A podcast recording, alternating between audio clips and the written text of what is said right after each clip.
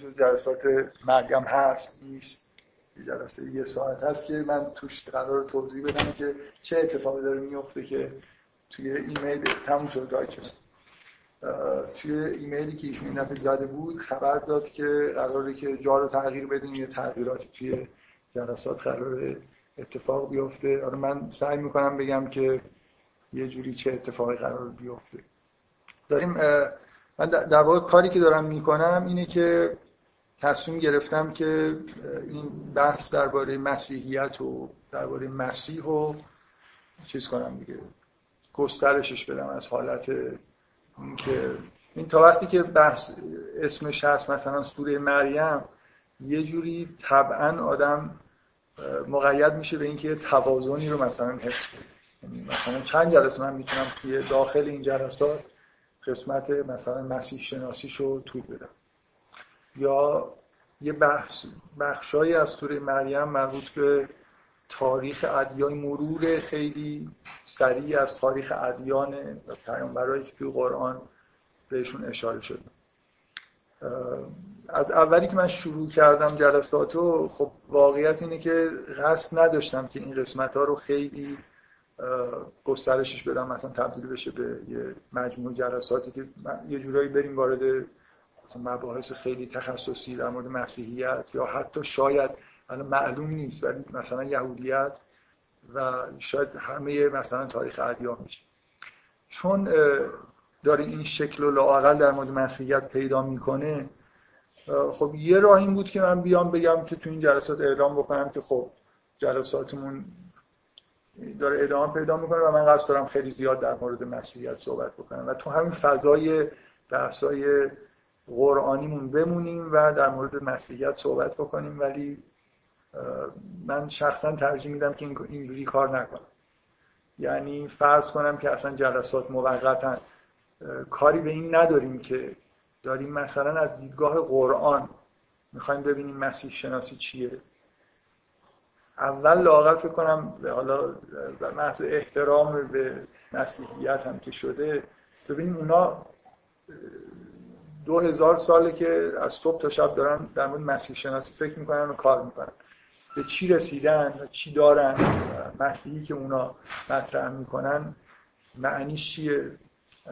هیچ دینی نیست که اینقدر وابسته به پیامبر خودش باشه. مسیحیت واقعا همونجوری که اسم خوبی هم براش گذاشتن اسامی اسامی خوبیه دیگه. یهودیت دینی قوم و نقطه مرکزی یهودیت شما هر جوری بخواید با یهودیت برخورد بکنید بیشتر از هر چیزی تمرکز اونا روی یه حوادث تاریخی که براشون اتفاق افتاد واقعا یعنی شما نمی‌تونید یه جور شناختی از یهودیت پیدا بکنید و تاریخ قوم یهود توش نباشه. یه لحظه ای هست که یه عهدی بین خداوند و قوم یهود که مثلا آل یعقوب بنی اسرائیل هستن بسته شده و همه دین یهودی همون عهدیه که در واقع بسته شده و حالا اجزای شریعتی که موسی براشون آورده. و مسیحیت هم واقعا به معنای مطلق کلمه همه چیزش حول و حوش شناختی که از حضرت مسیح دارن در واقع دور می‌زنه.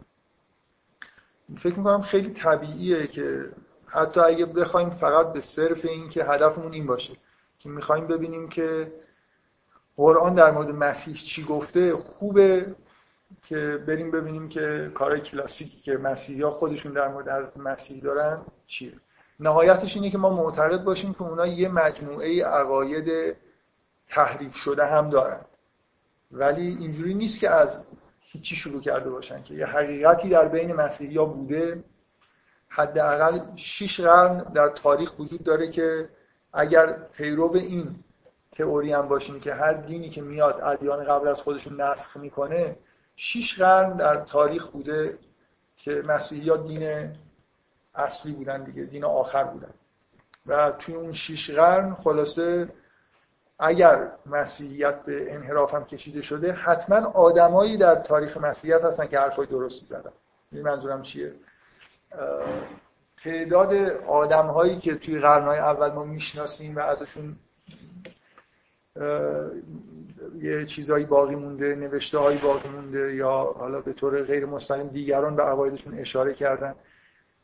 و می‌دونید که توی کشفیات مثلا باستان شناسی هی مدام به یه چیزایی برمیخوریم چیزای جدید پیدا می‌کنیم. و مهمترینش این اتفاقی که حدود 60 سال قبل افتاد که یه چیزی که بهش دیگه نمیگن. مثلا عنوانش رو میگن کتابخانه نج حمادی برای خاطر اینکه فکر کنم پنجاه و دو تا چیزه کتابه که همه با هم دیگه یه جا پیدا شدن توی چند تا خمره.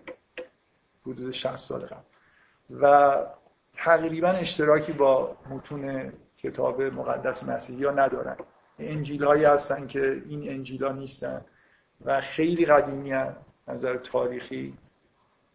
مثلا یه چیزی که من اینجا قرار بود در ادامه اینا بنویسم اشاره به همین موضوع. الان شما نه بین کسایی که منتقد مسیحیت هستن بین خود مسیحی ها حتی مسیحی هایی که یه جوری خیلی حالا شاید اعتقادات مثلا کاتولیک داشته باشن که خیلی به کلیسا وابستن به نظر میاد توی آدمای مسیحی مخصوصا روشن فکرتراشون یه علاقه خاصی داره به وجود میاد به انجیل توماس که جزو این کشفیات قرن بیستمیه. حالا من نمی‌دونم توی اینترنت می‌تونید برید انجیل توماس رو پیدا بکنید. مقایسه بکنید با این اناجیل چهارگانه ای که توی عهد جدید هست. به نظر من واقعا جا داره که آدما به این انجیل جدید که از همه این انجیلان به نظر میاد قدیمی تره به نظر میاد از نظر باستان شناسی قدیمی ترین متن موجود بین همه اناجیل انجیل توماس است چهار تا انجیلی که خودشون قدیمی هست مربوط به قرن اول و دوم میشن تقریبا قرن اول اون انجیل توماس از اینا قدیمی تر به اضافه انجیل های دیگه. حتما اگه نخونده باشید همتون اسم این کتاب رمز داوینچی رو لاغر شنیدید. هر حال توی محیط مسیحیت یه قوقایی به پا شد سر نوشته شدن این کتاب و چقدر این کتاب پرفروش بوده و تقریبا پایه مثلا باستان شناسی حالا عقاید عجیب و غریبی که این نویسنده حالا محض پرفروش شدن کتابش حالا هرچی هست توی این کتاب آورده یه جوری برمیگرده به بعضی از انجیلای نچ حمادی از اونها استفاده می‌کنه. حالا یادم نیست از کدومشون دقیقا استفاده می‌کنه ولی حال یه جوری به اونا ارجاع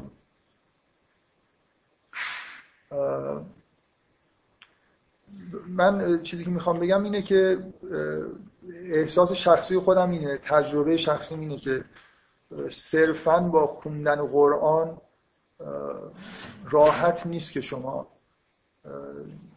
برسید به درک عمیقی از شخصیت مسیح و از این اتفاقی که با ظهور مسیح در در دنیا افتاده.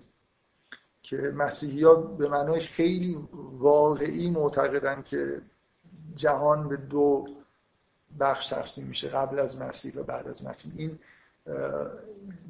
تاریخ میلادی واقعا یه تاریخیه که معنی اعتقادیش اینه که مسیحی ها جهان رو در واقع به جهان وارد جهان جدیدی شدیم. بعد که مسیح ظهور کرد یه اتفاقی توی دنیا افتاد که دنیا رو در واقع به یه بخش وارد مرحله جدیدی کرد. من احساسم اینه که با شروع کردن حتی از همون عقاید تحریف شده مسیحیت و دیدگاهی که اونا دارن و بعد خوندن دقیق قرآن می‌تونیم به یه چیز خوبی برسیم. یه خود سخت من فکر می‌کنم که فقط و فقط مثلا متمرکز بشیم روی خوندن قرآن و سعی بکنیم که همه چیز رو در بیاریم و اصولا این کار یه همچین کاری کار عاقلانه هم نیست. یعنی آدم از همین منابع استفاده می‌کنه. حالا بیس فکر فکرتون رو اکثر می‌ذارید روی اینکه توسط قرآن یه جوری قضاوت بکنید که چه چیزی تعریف شده است چه چیزی تعریف شده نیست.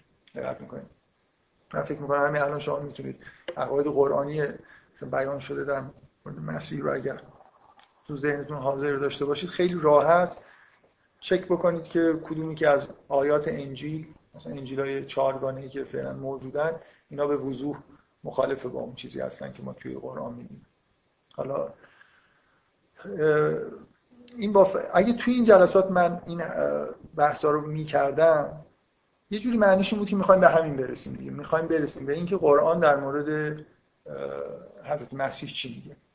و حتی شاید یه خود محدودتر ببینیم تو سوره مریم در مورد با تاکید روی سوره مریم. و این یه خورده ای برای من چیز دیگه. دست و پامو در واقع میبنده که خیلی چیزا ممکنه گفتنش زائد به نظر بیاد. من بگم و توی این جهت نباشه. و میل دارم که بگم. واقعا نمی‌تونم ثابت بکنم که همه حرفایی که دارم می‌زنم به نظر خودم همشون به نوعی در همین جهت هست. یعنی شناخت خیلی عمیق و دقیق از مسیحیت به ما کمک می‌کنه به اینکه کشف بکنیم که ماجرای حضرت مسیح و چیزی که توی قرآن در مورد حضرت مسیح میگه چی. این به این یه نکته ای که منو ترغیب می‌کنه که خودم آزاد بذارم.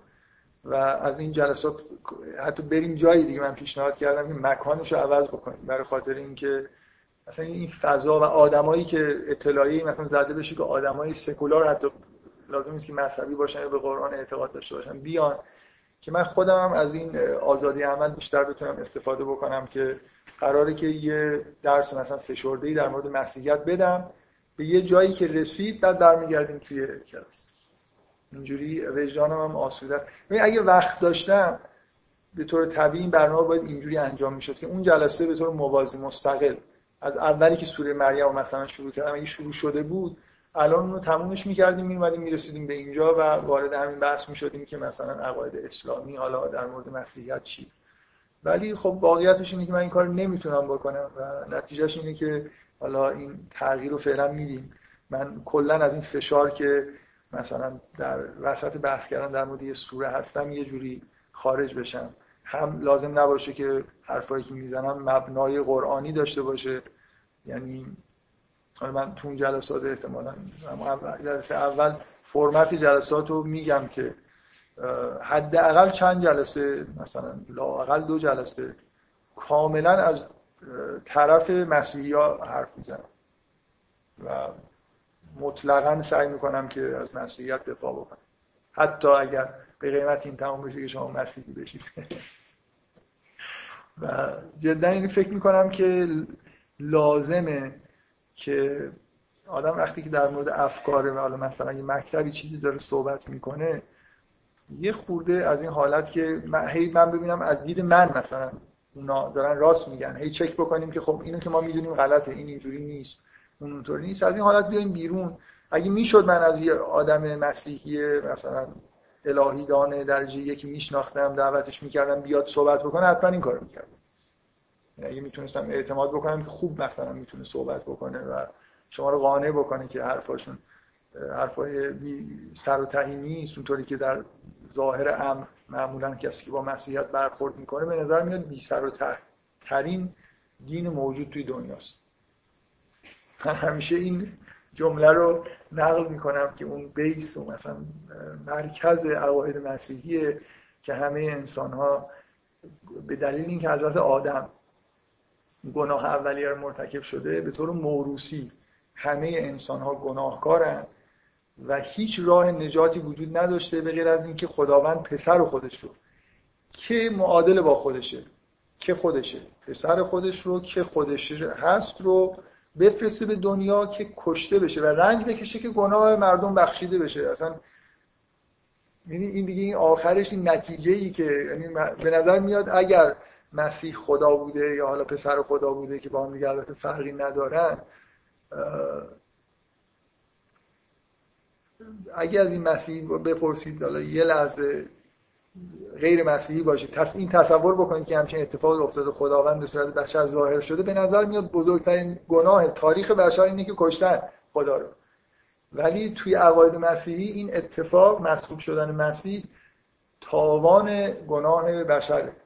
به این دلیله که بشر بخشیده شده و وارد مرحله جدیدی از تاریخ شدیم یعنی اون گناه اولی آدم مثلا شسته شد. خب آدم واقعا اینجوری که به هر کسی این حرف رو بزنید اصلا چیز دیگه نمیشه راحت این رو نقل کرد و آدم مثلا یه جوری لبخندی نزنن به آدم که شوخی داری می‌کنیم که این چه و ولی خب این اعتقاد اعتقاد خیلی جدیه. چند میلیارد نفر آدم به این موضوع معتقدن. حالا به خیلی چیزهای دیگه اعتقاد دارن که ممکنه شما ندونید.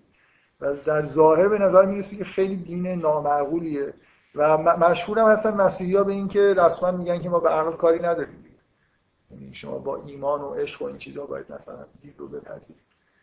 حالا من سعی خودم رو می‌کنم که تا جایی ممکن به یه معنایی حالا معقول جلوه بدم. و بعدا وارد میگم آزادی عملی که به خودم می‌خوام بدم اینه که لزوما همه جلسات دیگه حول و حوش مفاهیم دینی حتی نباشه. دینی به معنی اسلامی چه برسه حالا حتما قرآنی.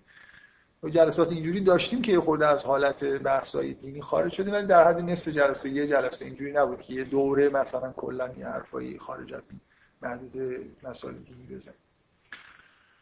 و به اضافه اینکه خودم آزاد می‌ذارم که به جایی که لازمه و به نظر میاد که بحث بدون این چیزا پیش نمیره اشاره های دقیق تاریخی بکنم معمولا تو این جلسات ما کاری به اتفاقاتی که توی تاریخ افتاده نداشتیم. ولی فکر می‌کنم مسیحیتون نمیشه بدون ارجاع به مثلا اسناد که تاریخی چیز خوبی در موردش گفت.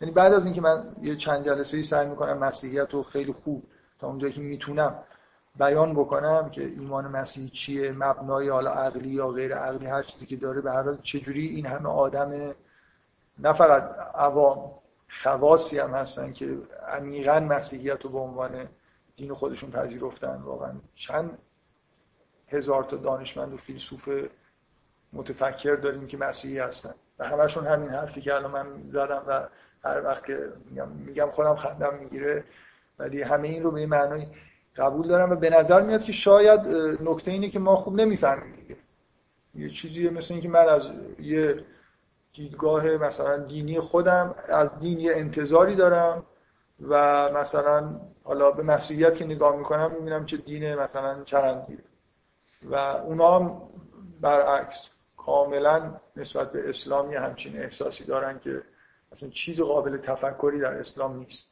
این به نظر میاد اختلاف خیلی ریشه‌ای در انتظاری که مثلا از دین که مفهوم دین چیه دین چی باید باشه وجود داره که باعث میشه که مثلا اونا شما هر کاری بکنید من فکر نمی کنم مسیحی ها اصولا تمایل چندانی به اسلام داشته باشن.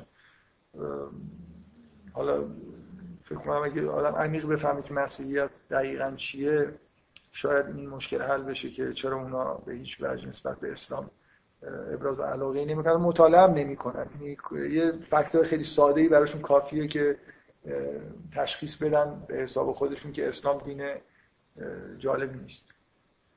حالا بگذاریم. وارد به هیچ بحثی نشیم فقط همینجوری یه دورنمایی از بحث می‌خوام بگم. بنابراین تو این جلسات من هم یه جلسات کاملا چیز اجرا می‌کنم که در واقع از طرف مسیحی ها صحبت می‌کنم. به اضافه اینکه حتما یه جلساتی بحثای نقادانه که می‌خوایم بکنیم الزاما ارجاع میدیم به یه سری چیزای تاریخی. هدفم می‌خوام بگم که واقعا هدفم از این جلسات دیگه این نیست که صرفا خودم محدود بکنم که می‌خوام چیزهایی رو بگم که بعدا به ما کمک بکنه که بفهمیم قرآن در مورد مسیحیت چی این عوض کردن جا و همه این کارا اینه که اصلا از این فضا بیاین بیرون دیگه. من قصد اصلیم فعلا موقتا اینه که تا جای ممکن مسیحیت رو خوب تشریح بکنم که چیه. و شاید مثلا با اشارهایی به اینکه تفاوت‌های عمیقی که با اسلام داره با نگاهی که اسلام نسبت تو اسلام نسبت به دین وجود داره تفاوت ها رو مثلا تفاوت چیا هست؟ به اضافه این که ممکنه ابراز عقیده های شخصی بکنم در مورد اینکه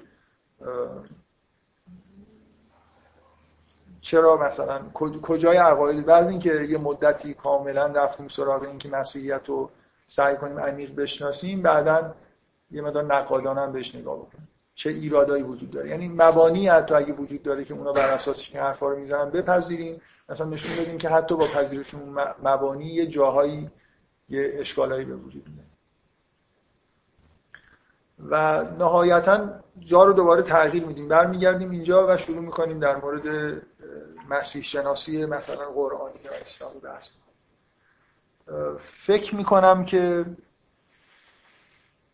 بدون اینکه بخوام چیز کرد تبلیغات کرده باشم فکر می‌کنم که بیشتر از اونی که تصور می‌کنید این آشنایی با مسیحیت مهمه. و امیدوارم واقعا اینکه برگشتیم اینجا.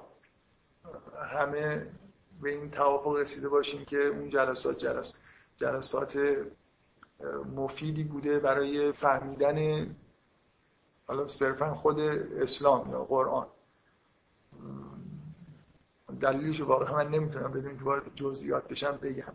ولی فکر می‌کنم که معمولا توی کتابای مثلا تاریخ ادیان یا دین شناسی تطبیقی اینجور جاها همیشه این نکته رو میگن که هیچ کس نمی‌تونه دین خودش رو خوب بشناسه مگر اینکه با ادیان دیگه هم مقدار آشنا بشه. و هر چی شما ادیان دیگر رو بهتر بشناسید بیشتر می‌فهمید که دین شما چه ویژگی داره.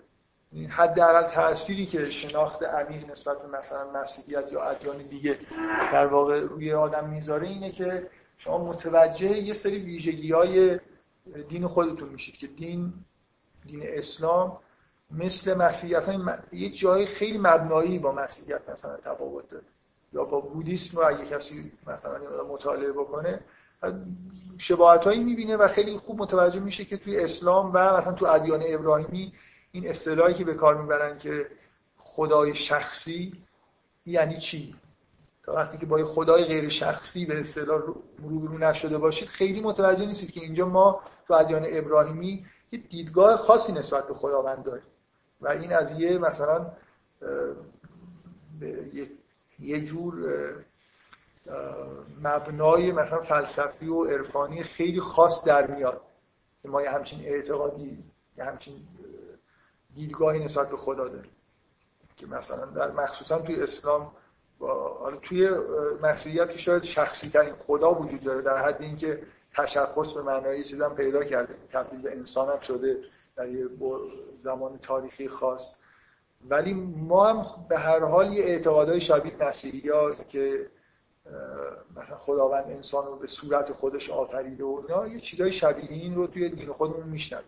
و اگر با سراحت هم نشنویم به هر حال صفات بعد به نظر میاد بعضی از صفات انسانی رو به خدا نسبت مثلا خداوند رحیم مهربان و شما تو همه ادیان اینو نمی‌بینید لزوما دیندار بودن به معنای اعتقاد به خدای شخصی است. حالا فهمیدن مسیحیت به نظر من پر از اینجور چیزاست. اینجور اینسایت اینسایت چی میشه؟ نگرش مثلا. نگرش نمیشه. گفتم دیگه. یعنی خود یعنی مثلا یه جور انسانوار بودن خداوند. یا خداوار بودن مثلا انسان. ما انگار با خدا که میشیم با خدا میشیم صحبت می‌کنیم. بودایی با دعا نمی‌کنه با خدا حرف نمی‌زنه و ما مثل یه جوری مثلا فرض کن به خداوند لقب پادشاه هم خدای اون مثلا مثل نیروی جاذبه آفرین آفرین. مثل قانون طبیعت. وجود داره مثلا فرض کن یه چیزی همه جا هم هست به یه معنایی و یه جور آگاهی هم حتی شاید بهش نسبت بشه داد. ولی اینجوری نیست تو بشین باش درد دل بکنی انسان این در ادیان ابراهیمی اصولا این دیدگاه وجود داره. و در مسیحیت یه جوری به نظر میاد به انحراف کشیده شده یعنی کاملا خداوند تبدیل به انسان شده. تو هر وقت می‌خوای با خدا صحبت بکنی به همون راحتی که با اگر مسیح الان اینجا بود باش صحبت می‌کردی باش صحبت می‌کنی. وقتی خدا تو رو نگاه می‌کنه در محضر خدا وای میستی. و هیچی نمی‌دونی خدا چیه. چه احساسی به دست میده؟ در محضر یه موجودی ایستادی که هیچ شناختی ازش نداری. ولی مسیحی خیلی راحت مثل اینکه داره دور مسیحی وایستاده. و اونا اعتقاد به زنده حیات مسیحی دارن. مسیح نمرده در واقع زنده شده بعد از مرگ خودش. بنابراین به معنای واقعی کلمه دارن با یه انسان صحبت می‌کنن. انسانی که ذاتا خداست. اوج دیگه شخصی شدن انسان یه جور حالت به نظر میاد خرافه و بت پرستی پیدا می‌کنه. تو یونان که اصولا خداها یه جور انسانای غول پیکرن که تقریبا یه همچین تصوری از خداوند وجود داره و پر از روابط انسانی با هم دیگه دارن. هم دیگه می‌کشن مثلا یه جوری با هم دیگه. همش هم درگیرن. دین ادیان یونانی یه بارم اشاره ای بهش کردم. کلا اعتقاد شرکامیز معمولا این حالت تخاصم بین انسان و خدا و خدایان با هم دیگه توش هست. اینا مطلقا توی ادیان توحیدی دیگه معنی نداره. ولی این تشخص این شخصی بودن به اصطلاح پرسون بودن به اصطلاح پرسونال پرسونال بودن خدا یه اعتقادیه که هیچ کدوم از مذاهب به اندازه مسیحیت روی این تاکید نداره. روی این شخص وار بودن مثلا خداوند. ببینید من کلا می‌خوام بگم که از الان داشتم می واقعا توی این دو سه هفته حالا به غیر از اینکه انگیزه من از اینکه چرا بحثا رو دارم به این سمت می‌برم شاید واقعا آدم گاهی یه کاری رو تصمیم گیری بکنه بعد انگیزه براش پیدا می‌کنه. من الان توی شرایطی هستم کلی انگیزه پیدا کردم که می‌تونم بگم که تصمیم به این دلیل گرفتم. ولی واقعا حالا این چیزی که دارم میگم خیلی دور از واقعیت نیست که یه جوری احساس می‌کنم که اون اتفاقی که از اول قرار بود تو این جلسات بیفته شاید هیچ کدوم شما توی جلسات اول شرکت نکردید. یکی دو جلسه بود که ضبط نشد از یه جایی جلسات ضبط شد و شروع که کردیم این کارو تاریخش اینجوری بود که اصلا قرار نبود مثلا یه جلسات در مورد قرآن تشکیل بشه. قرار بود یه سری جلسات دینی داشته باشه ایده اولیه این بود که مثلا در مورد یه جاهایی که اشکالی تو ذهن آدما هست نسبت مسائل دینی بحث بکنیم که اون یکی دو جلسه اول به یه همچین چیزایی کم و بیش گذشت و خب اصلا جالب نبود. یعنی هیچ کدوم حرفایی که صحبتایی پرسیده می‌شد تقریبا از نظر من جا برای بحث کردن نداشت. یه جوری مثلا فرض کن بحث شیعه سنی و اینجور حرفایی که من فکر می‌کنم که حالا خیلی چیزای مبنایی تر وجود داره که اونا باید حل بشن تا بعدا برسیم به بحثای مثلا به این فرقه ها و اصلا سر همین چیزا شد که اون جلسات رو یه مدت تعطیل کردیم. بعدا با فرمت جدیدی جلسات شروع شد که تنها اشکالی که تو اون جلسات اول پرسیده شد و از من جدی بود این بود که که قرآن به چه درد می‌خوره اصلا آدم قرار بخونه مثلا به چی برسه نمی از این حرفا دیگه. یعنی چی که معجزه است؟ خب می‌خونیم چندان هم به نظر نمی‌رسه چیز جالبیه. بعد قرار شد که من تصمیم گرفتم به جای اینکه بشینیم آدما مثلا این پرسش های عجیب غریبی بکنن و بعد جلسه به این سمت و اون سمت کشیده بشه با خواسته مثلا افرادی که واقعا گاهگداری. ببین اونجور جلسه این مشکلی خیلی ذاتی که داره به نظرم اینه. یه نفری مشکلی رو مطرح می‌کنه که یا اصلا برای دیگران اون مشکل معنیدار نیست مشکلشون نیست و یا هم این که تا حالا مثلا اینو نشنیدن و حالا یه مشکلی هم مشکلاتشون اضافه بنابراین یه جوریه دیگه یعنی به نظرم رفع اشکال خصوصیش بهتر در اینکه من تجربه شخصیم در مورد رفع اشکال اینه که آدما بر حسب اشکالاتی که خودشون دارن به یه جاهایی مثلا از دین فرض کن براشون یه حالتهای کمپلکسی پیدا می‌کنه. می‌دونی منظورم چیه؟ بس دسته عواطف احساسات شخصی خودشون. مثلا فرض کن یه نفر از جنگ متنفر اشکالش در مورد اسلامی میشه که چرا اسلام اجازه جنگ داده مثلا چرا صلح کامل نیست و حالا مثلا چرا از این ایده مسیحی پیروی نمی‌کنیم که اگه یکی تو گوشت زدن اون برای صورت هم بیار که یکی دیگه هم مثلا تو اون صورت برای صورت بزنه. تو می‌دونید خود مسیحی ها زیاد در طول تاریخ از این ایده پیروی نکردن. یعنی خیلی محکم قبل از اینکه بزنه زدن. ولی در هر حال این ایده در حرفاشون وجود داره که مثلا یه جوری به دعوت به صلح کامل و خلاف کردن شمشیر و این چیزاست. خب قبول دارید که در زمان پیغمبر مشکل اساسی که آدما رو به شک مینداخت این بود که چرا نمی جنگیم دیگه مثلا اعراب اطراف پیغمبر در این چه این چه دینی مثلا این چه وضعی این چه پیغمبریه این چه خداییه؟ اینا می‌ذارن تو سر ما ولی مثلا به ما اجازه نمیده بریم بجنگیم. و طبیعت آدما اگه شما قبول بکنید که اسلامی دینی متعادلیه هر جور عدم تعادلی توی شخصیت یه نفر وجود داشته باشه یه جوری به یه چیز اسلام باید گیر بده به طور طبیعی. اگه اونوری باشه به نظرش میاد این چرا اصلا جنگ می‌کنه. اگه اینوری رفته باشه به نظرش میاد چرا کم جنگ می‌کنه. خلاصه یه جوری فکر می‌کنم توی یه کلاس حالا هر دو تیپ آدم ممکن نشسته باشن و طبعا من اگه با یه آدمی که جنگ طلبه بخوام صحبت بکنم ممکنه یه حرفایی برای اینکه خود آروم بشه مثلا در مورد اینکه صلح چیز خوبیه باید باهاش صحبت کرد که قبول بکنه. در حالی که به یه آدمی که خیلی صلح طلبه باید نشون داد که از یه جاهایی توی دنیا وجود داره چاره ای نیست باید واقعا دین مثلا حقی وجود داره. خب به هر یه جایی مجبوری برای اینکه این اساس دین رو حفظ بکنی یه کاری بکنی دیگه. کما اینکه مسیحی آخرش خیلی کارا کردن.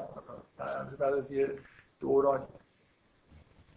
یهودی هم که مشکلی با جنگ نداشتن دیگه. همیشه خوشبختانه خیلی دست به چیز بودن. به اصطلاح شمشیرشون خوب بود و همیشه اصلا منتظر پیامبرانی بودن که بیان و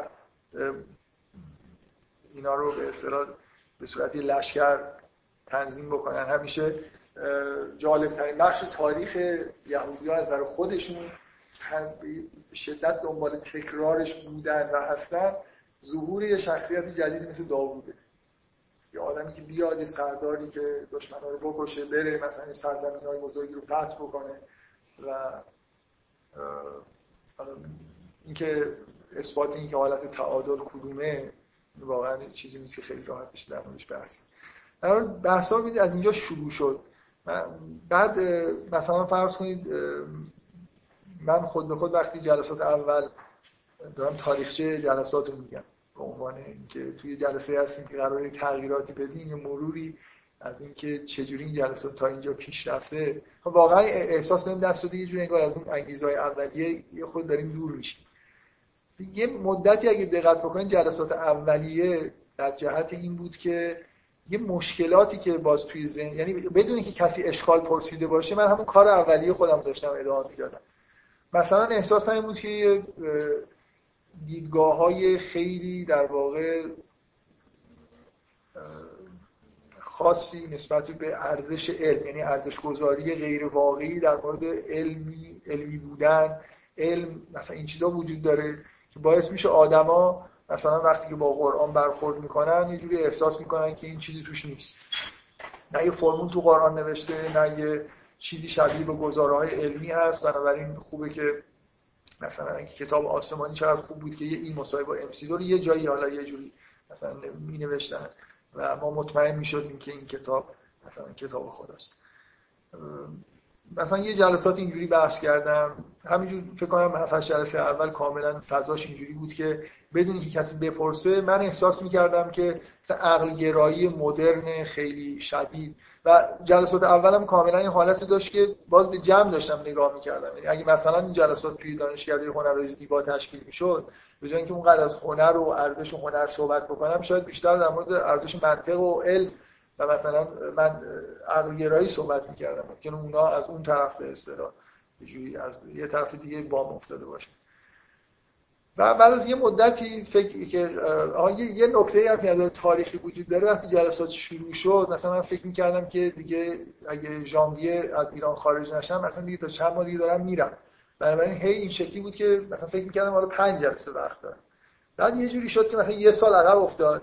یه جلساتی شروع شد که من این مقدمات خیلی با فراغ بالی شروع کردم گفتن در مورد علوم قرآنی زبان قرآن چیه واژه ها رو چجوری شناخت یه بیسی آدم داره درست می‌کنه که بشه بعدا در مورد قرآن مفصلا صحبت چون ضبط می‌شد واقعا دیگه این ایده تو ذهن من بود که حتی اگه برم خارج میشه جلسات یه جوری ادامه بده یعنی در حال همین کاری که می‌کنه یه جای آپلود بشه. کاملا فضای جلسات اول دیگه تغییر کرد مثل اینکه بعد تاریخچه که دارم میگم چیز به اصطلاح چی میگن؟ تاریخ پنهان جلسات. یعنی تصمیمایی که خودم توی مقاطعی گرفتم خب هیچ وقت اینجوری نبود تو جلسات بیان بگن که چرا دارم این کار می‌کنم چرا دارم این کار می‌کنم. این به یه جایی رسید که من احساس کردم اینقدر جلسات تخصصی شده که دیگه دارم علاقه خودم رو دنبال می‌کنم. مثلا این خیلی خیلی حرفه‌ای در مورد زیبایی شناسی مثلا ریتم در قرآن. واقعا چند درصد دانشجوها مشکلی با این موضوع دارن یا اصلا به این موضوع علاقه مندن با اینکه استقبالم بد نبود ولی خودم کم کم احساس کردم که یه جوری دارم انگار علاقه شخصی خودم رو تحمیل می‌کنم. و رسید به یه جایی که توی جلسه آخر یه دوره ای که بعد یه تعطیلاتی ایجاد شد در مورد داستان یوسف صحبت کردم که بی نهایت استقبال شد. و خب من خودم خیلی علاقه داشتم در مورد این داستان صحبت بکنم. یه دوره اصلا جلسه اختصاص پیدا کرد به یه سوره. ببینید تقریبا من می‌تونم بگم یه ایده کاملا مشخص تو همه جلسات از یه جایی به بعد این بوده که یه چیزایی تو قرآن یه جور دقتی رو تو قرآن بهتون نشون بدم و قانع بشید که خیلی چیزای عمیقی تو قرآن هست و اگه نمی‌فهمید مشکل این که شما نمی‌فهمید. یعنی اگه دقت بکنید خیلی چیزا می‌فهمید. مثلا داستان یوسف من فکر می‌کنم اکثر آدمایی که می‌خونن اصلا نمی‌فهمن داستان داره چی میگه. چه برسه حالا بخواد به لطایف نمی‌دونم عرفانیش فکر بکنه. نمی‌فهمن که این اتفاقات چجوری داره میفته انگیزه ها چیه. این داستان به عنوان داستان نمی‌فهمن. من احساسم این بود که این جلسات به اضافه اینکه باز علاقه شخصی خودم دخیل بود همیشه بوده. انکارم نمی‌کنم یعنی همیشه یه جوری سعی کردم حد اکثری میانگینی از علاقه خودم و مثلا چیزی که برای شما مفیده و علاقه دارید در واقع بگم. داستان یوسف یه چیز خیلی بدیهی یعنی من راهی بهتر از این نمی‌شناسم. به یه آدم بگم که نشون بدم که قرآن رو فکر می‌کنی می‌خونی می‌فهمی. ساده ترین چیزاش هم مثلا ممکن نفهمی. یه داستان رو به یه نفر نشون بدم که این داستان مثلا ده بار خوندی ولی نفهمیدی داستانش چیه. چه برسه حالا مثلا پشت پرده چی داره مثلا. من همچنان نظر شخصی اینه که بهترین جلسات از اول تا الان همون جلسات داستان یوسف بوده. به این معنی که احساس می‌کنم که یه کاری رو تقریبا نزدیک به مثلا کمال انجام دادم. قرار این بود که درباره داستان فقط صحبت بکنیم. و فکر می‌کنم تقریبا همه نکته های دراماتیک داستان رو گفتم به غیر از حالا چند چیز که مجهول باقی مونده. بقیه چیزایی که مونده تو اون سوره که هزاران چیزه ربطی دیگه به اتفاقای داستانیش نداره. این رضایتی که از اون جلسات دارم و نارضایتی که از جلسات دیگه دارم مثلا الان شما بگید من در مورد سوره نور اصلا احساس نمی کنم که خیلی چیز مثلا خوب گفتم. یه چیزایی گفتم دیگه خیلی چیزای دیگه هم خودم می‌تونستم بگم قطعا خیلی خیلی چیزای دیگه هم وجود داره که من خودم نمی‌فهمم. وقتی که یه هدفی مثل اینکه درباره سوره نور قرار صحبت بکنیم آدم برمیداره خب طبعا هیچ وقت من به رضایتی نمی‌رسم که خیلی خوب مثلا در این مورد صحبت کردم. بعد دوباره یه تعطیلی خورد. باز یه کار بیسیک که فکر می‌کنم همه قانع شده باشید که این خیلی لازم بود که انجام بشه. بحث کردن در مورد داستان آفرینش بود. که الان کاربردش مخصوصا در مسیح شناسی به شدت می‌بینید که شما تقریبا هیچ جای قرآن در مورد داستان ها خیلی مفاهیم قرآن نمی‌تونید بحث بکنید. مگر اینکه اون داستان آفرینش آدم رو و اون ماجرای اولیه رو در که انسان شناسی قرآنه اون رو خوب فهمیده باشید. و اون بذارید تاریخچه پنهان اون داستان رو من گفتم برای اینکه می‌خواستم بعدش در مورد حج صحبت بکنم. ایده اولیه این بود نمیشه در مورد حج صحبت کرد مگر اینکه اون داستان یه نفر خیلی خوب فهمیده باشه. و حج به شدت در واقع نتیجه اعتقاد به اون ماجراست. و بعد اصلا در مورد حج صحبت نکردیم. مثلا همش اینطوری شد که یه موضوع دیگه پیش اومد. بعد از داستان آدم رفتیم سراغ سوره نور. واقعا هدف من چیز خاصی در مورد سوره نور نبود محتوایی. دلم می‌خواست که یه بار یه در مورد یه سوره صحبت بکنیم. مثل یه کار خاص. یاد بگیرید که سوره مثلا یه واحد مستقل چجوری میشه به مفاهیمش نزدیک شد. اینکه سوره ها مثل کتاب داستان یا مثل کتاب علمی نیستن که یه مقدمه داشته باشن و هی مثلا تمهایی هست که میاد میره با هم یه لینک هایی دارن و بعد کم کم مثلا جمع میشه به یه چیز کلی تبدیل میشه. یعنی اینکه سوره به اصطلاح فرم داره. مهمه که فرم سوره رو بفهمید تما رو تشخیص بدید. ارتباط بین تما رو درک بکنید فکر می‌کنم این اون پیچیدگی که مثلا توی سوره ها هست که حالا سوره نور واقعا فکر می‌کنم این سوره خیلی ساده است از این نظر. فکر می‌کنم موقعیت خوبی بوده اضافه اینکه موضوعش موضوعی بود که قطعا احساس می‌کردم که برای اکثریت جالب هست. حالا ادامه جلسات که من خودم سعی کردم با پرسش از شما که چیکار بکنی. من واقعا وقتی سوره نور تموم شد ایده خیلی مشخصی نداشتم چیکار بکنم.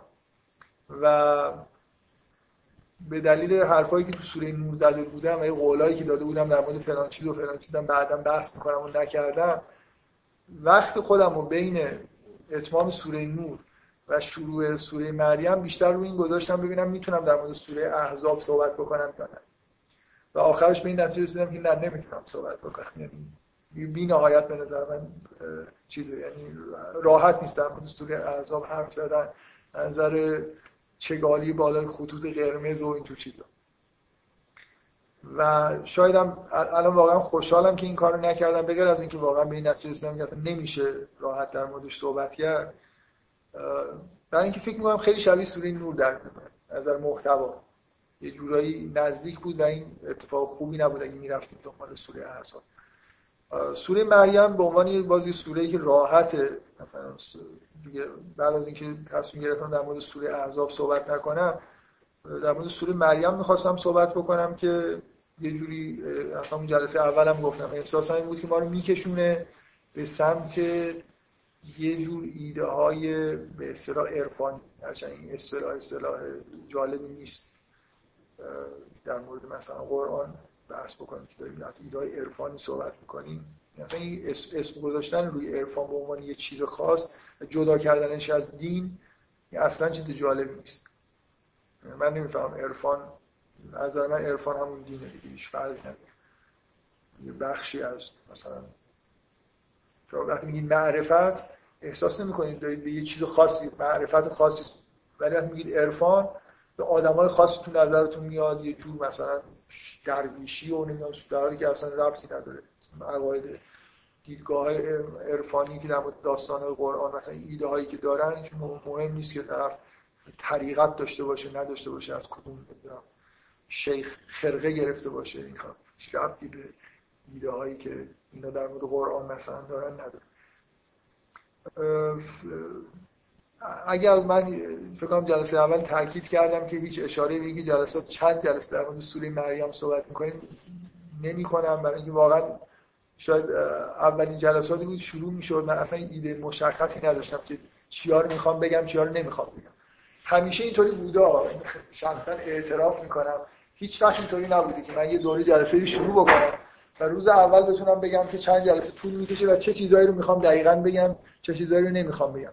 ولی درصد نسبتا بالایش برام روشن بود. ولی سوره مریم کاملا احساس این بود که خب اون قسمتش که هزار جلسه طول می‌کشه این قسمتش هم 100 جلسه طول می‌کشه. برای اینا رو نمی‌تونم همش بگم. قرار مثلا یه جوری برای یه سلکشنی انجام بدم در مورد این چیزا صحبت کنم. ولی الان می‌خوام بگم که اتفاقی که افتاده اینه که دارم تصمیم می‌گیرم که در مورد همین 100 جلسه هزار جلسه یا صحبت بکنم. و احساسم اینه که اصلا دیگه یه کار تکراری دارم می‌کنم اگه خودم کاری که دارم می‌کنم از یه جهت شبیه کار سوره نور دیگه. یه سوره رو برداشتم فقط اینجا محتوا فرق می‌کنه. این الان ایده ای که من دارم اینه که حتی شاید در مورد کل داستانهای پیامبران در قرآن صحبت کنیم. یعنی از مسیحیت شروع کنیم. ممکنه واقعا صد جلسه هم طول بکشه چه اشکالی داره؟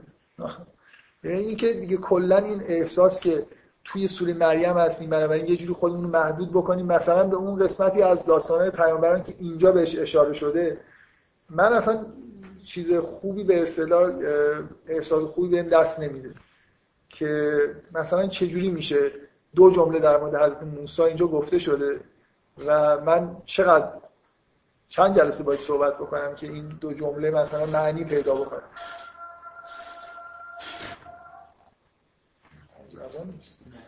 خب چند دقیقه دیگه هست. ببینید یه بذار من یه اشاره خیلی ساده ای بکنم. یه, یه کاری که توی قرآن انجام میشه و به نظر من جزء اون جنبه های معجزه آسای قرآنه اینه که شما مثلا فرض کنید سوره تین رو نگاه کنید. واژه زیتون اومده. شما هیچی از زیتون نمی‌فهمید به از با اون چیزی که اشاره به اون کل اون ماجرایی که تو سوره نور داره گفته میشه. این زیتونش همون زیتونه. خب بعد طول سینین که میگه تمام ماجرای از موسی باید تو ذهنتون بیاد. یعنی سوره تین ظاهرا سه چهار خطه. ولی توش اشاره به همون مفهوم خاصی از عشق که توی سوره نور هست شده به پیغمبری رسیدن و مثلا با تمام ویژگی هایی که مثلا تکلم خدا با حضرت موسی داره و اون کل داستان موسی پشت اون قسمه و تور سینین هست. بعد دو جمله که اشاره به داستان آدم می‌کنه شما داستان آدم رو بخونید. مثل مثل یه جوکی هست که میگن یه نشسته بودن خیلی برام جوک تعریف کرده بودن و شماره گذاشته بودن. بعد یکی میگه مثلا 32 هم میخندیدن. این بعضی جا تو قرآن واقعا اینطوریه. یعنی وقتی میگه زیتون یعنی دیگه تو باید همشون اصلا بفهمی به چی داره اشاره می‌کنه اینجا. وقتی میگه و تور سینین یعنی همه اون ماجرایی که توی سورهای دیگه در مورد موسی و جریان تور سینین و اتفاقای قبل و بعدش یه قسمتش تو سوره قصصه یه قسمتش همش باید تو ذهنت بیاد. یعنی این تور سینین باید تداعی یه احساسات خیلی عمیقی برات باشه. لقد خلقنا الانسان فی احسن تقویم ثم رددناه اسفل سافلین همه داستان آدمه. منتها به صورت فشرده. بنابراین سوره ظاهرا سه خطه. ولی نصف قرآن به نظر میاد توش بهش یه جوری اشاره شده و همه داستان ها و همه مفاهیم قرآن داره اشاره میشه. بعد اگه اینا رو خوب فهمیده باشی مثلا فرض کن آخر سوره انگار داره یه نتیجه می‌گیره از نظر مربوط میاد به نظر جالب می‌رسه. الان واقعا توی سوره مریم این مشکل وجود داره دیگه. مثلا میگه که واسطور فر کتاب موسی بعد یه جمله میگه مثلا میگه که مثلا رسولی بود و قربنا و نجیا داره به همون صحنه صحبت کردن خدا و موسی تو سوره توی کوه تور اشاره می‌کنه. خب بی‌مزه است به نظر من. یعنی من, من احساسم اینه که برای اینکه همین دو تا جمله رو بفهمی خیلی چیزا باید از داستان موسی بگم. یه جوری باید موسی رو بفهمی و نقشش رو توی قرآن. چرا اینقدر در مورد از موسی تو قرآن صحبت میشه؟ یعنی یه شخصیت کاملا کلیدی توی قرآن دیگه بیشتر از هر پیغمبری شما داستان موسی و فرعون و داستان زندگی خصوصی خود موسی بچگیش نوجوانیش یه گوشه که اصلا میره با خضر ملاقات می‌کنه که به هیچ کدوم قبل و بعدش ربط نداره. تمام زندگی موسی رو تقریبا بگیر از مردنش رو توی قرآن می‌بینید مسافرت طولانیش با بنی اسرائیل و این حرفایی که بنی اسرائیل بهش می‌زنن. اکثر سورهای قرآن یه اشاره خلاصه به موسی و بنی اسرائیل توش هست. حالا اینکه واقعا صحبت کردن در مورد موسی و یهودیت و اینا که اگه آدم خودش رو کاملا آزاد احساس بکنه که خیلی طول می‌کشه خیلی بیشتر از مسیحیت و قرآن هم فکر می‌کنم خیلی موضوع دامنه تارتر از مثلا بحث کردن در مورد مسیح و مسیحیت و من احساسم اینه که یعنی الان ایده ای که دارم اینه. این محدودیتی که برای به خودم در واقع به خودم تحمیل کردم شما هم که نگفته بودید که این کارو بکن. به این نتیجه رسیدم که اینو بردارم. الان یه مقدار در مورد ادیان. به طور کلی صحبت کنیم. از مسیحیت شروع کنیم. حالا ببینیم به کجا می‌رسیم. الان من ایدم این نیست که خلاصه می‌خوام در مورد یهودیت خیلی صحبت کنم کم صحبت بکنم. در آدم باید یه جوری مثلا این بحث تموم بشه من ببینم مثلا فیدبک چجوریه من, احساسم اینه که اگه یه خود در مورد ادیان صحبت بکنیم بعد در این حالی که سوره مریم برای خودمون نگه میداریم و نهایتا حالا معلوم بعد از چند جلسه میبندیم بحث در مورد سوره مریم ولی ما که قسم نخوردیم که حالا فقط قرار در مورد سوره مریم بحث بکنیم. مثلا من فکر می‌کنم میشه در مورد سوره بقره و آل عمران بحث کنیم. برای اینکه به شدت اونجا به بحث با اهل کتاب مربوطه و طبعا اگه شما در مورد مسیحیت صحبت کنید بعد مثلا بخواید ببینید که قرآن در مورد مسیحیت چی میگه یه جوری باید مراجعه بکنید مثلا به سوره آل عمران سوره بقره سوره مائده ما هم هدفمون اینجا حالا همینه دیگه می‌خوایم خود در مورد قرآن صحبت بکنیم. و اینجوری یه طیف وسیعتری مثلا از آیات رو اینجوری میپوشونیم بحث تقریبا داره تبدیل به مثلا این میشه که درباره نبوت و مفهوم دین و تاریخ ادیان توی قرآن بحث بکنیم و من فکر می‌کنم یه بخش عمده ای از آیات قرآن مربوط به این موضوع میشن و همشون یه جوری خلاصه. من نمی‌خوام بگم در مورد همه این آیه ها صحبت می‌کنیم ولی فکر می‌کنم میشه جوری دستبندیشون کرد و یه بحث های کاملا کلی در مورد این موضوع توی قرآن کرد. فکر می‌کنم خیلی از آدما از این همه مکالمه و مباحثه ای که با اهل کتاب توی قرآن وجود داره در مثلا خوندن دفعه اول دوم قرآن تعجب می‌کنه. این همه مثلا خداوند با بنی اسرائیل صحبت حالا اینا چی؟ شما این کارو کردید این کارو کردید. چرا این کارو کردید؟